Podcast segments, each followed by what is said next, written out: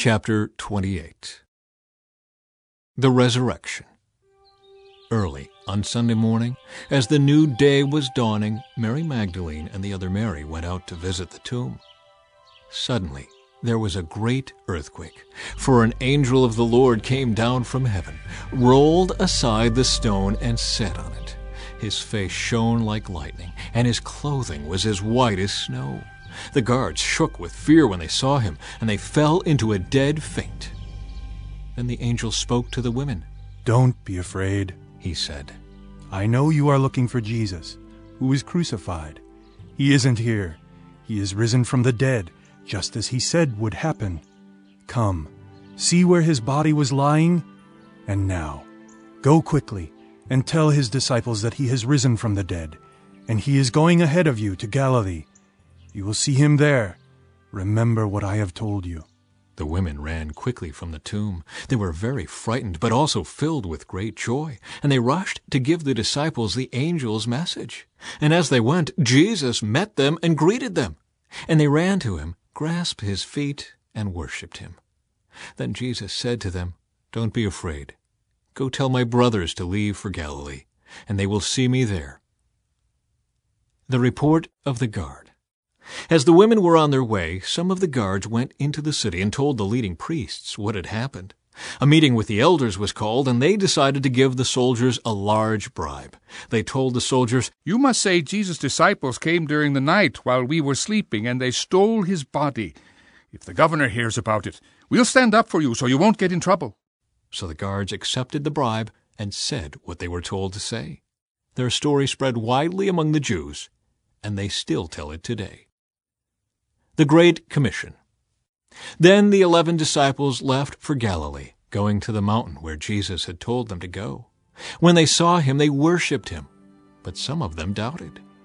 Jesus came and told his disciples, I have been given all authority in heaven and on earth. Therefore go and make disciples of all the nations, baptizing them in the name of the Father, and the Son, and the Holy Spirit. Teach these new disciples to obey all the commands I have given you, and be sure of this, I am with you always, even to the end of the age.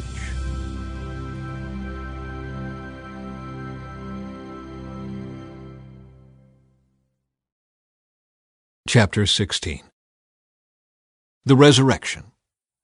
Saturday evening, when the Sabbath ended, Mary Magdalene, Mary the mother of James, and Salome went out and purchased burial spices so they could anoint Jesus' body.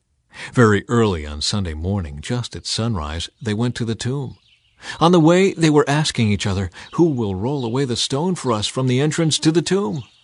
But as they arrived, they looked up and saw that the stone, which was very large, had already been rolled aside. When they entered the tomb, they saw a young man clothed in a white robe sitting on the right side. The women were shocked. But the angel said, Don't be alarmed. You are looking for Jesus of Nazareth, who was crucified. He isn't here. He is risen from the dead. Look, this is where they laid his body. Now go and tell his disciples, including Peter, that Jesus is going ahead of you to Galilee. You will see him there just as he told you before he died. The women fled from the tomb, trembling and bewildered, and they said nothing to anyone because they were too frightened. Then they briefly reported all this to Peter and his companions. Afterward, Jesus himself sent them out from east to west with the sacred and unfailing message of salvation that gives eternal life. Amen. After Jesus rose from the dead early on Sunday morning, the first person who saw him was Mary Magdalene, the woman from whom he had cast out seven demons. She went to the disciples who were grieving and weeping and told them what had happened. But when she told them that Jesus was alive and she had seen him, they didn't believe her. Afterward, he appeared in a different form to two of his followers who were walking from Jerusalem into the country. They rushed back to tell the others, but no one believed them. Still later, he appeared to the eleven disciples as they were eating together.